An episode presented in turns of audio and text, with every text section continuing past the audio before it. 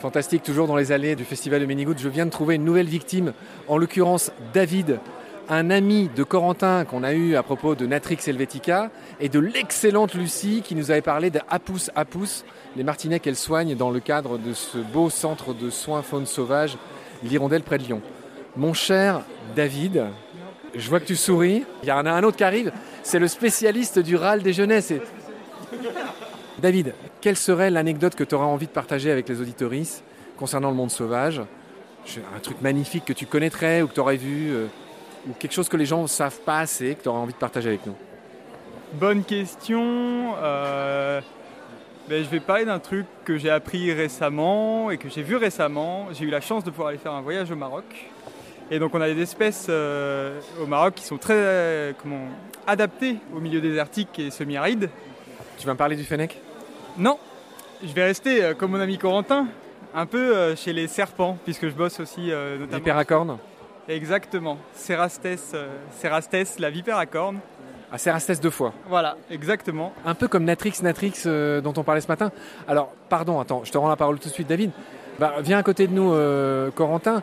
Ce matin, tu nous as raconté la Natrix Helvetica qui ressemble comme deux gouttes d'eau à notre bonne vieille couleuvre à collier euh, Natrix Natrix. Juste les aires de répartition, tu ne les avais pas détaillées ce matin, juste pour euh, boucler la boucle. Ouais. Euh, bah, du coup, Natrix Helvetica se retrouve vraiment chez nous dans l'ouest, donc la France, jusqu'à l'ouest de la Suisse. Et Natrix Natrix se retrouve plus dans les pays de l'Est, donc Allemagne, Suisse. Du coup, les autres pays un peu plus vers l'Est. Corentin, tu devrais faire des émissions à Baleine sous Gravillon. T'es parfait. Tu as vu David comme il est bon? Ah, il est très très bon. Bon, alors pardon, on revient à Cerastes Cerastes.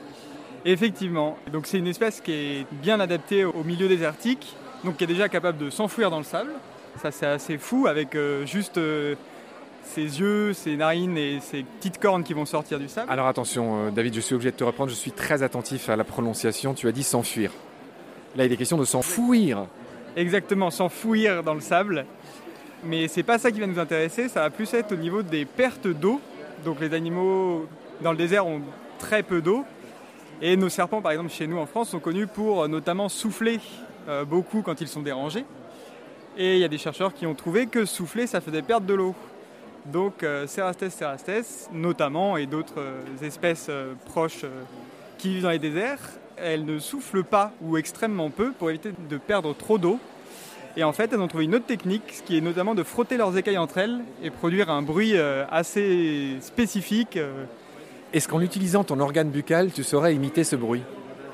Non, ce serait trop compliqué, vraiment là, ça va être très très compliqué. Et en utilisant d'autres parties de ton corps? Euh, ah, il me faut...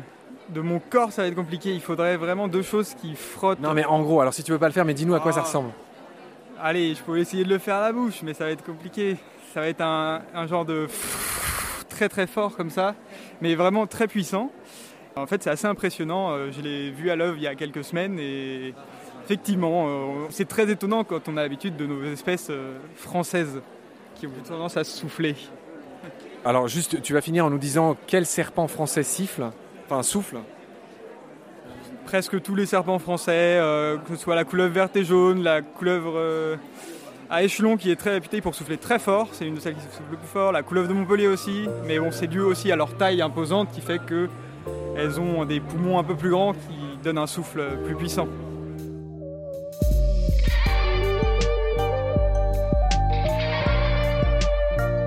C'est la fin de cet épisode. Merci de l'avoir suivi. Pour continuer, nous avons besoin de votre soutien. Et vous pouvez nous aider simplement, en quelques clics et gratuitement.